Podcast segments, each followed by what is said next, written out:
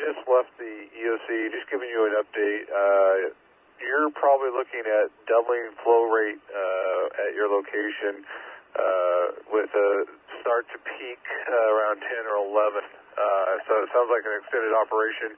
Just be aware where you see the water levels at now uh, are going to continue to increase uh, at a fairly rapid rate.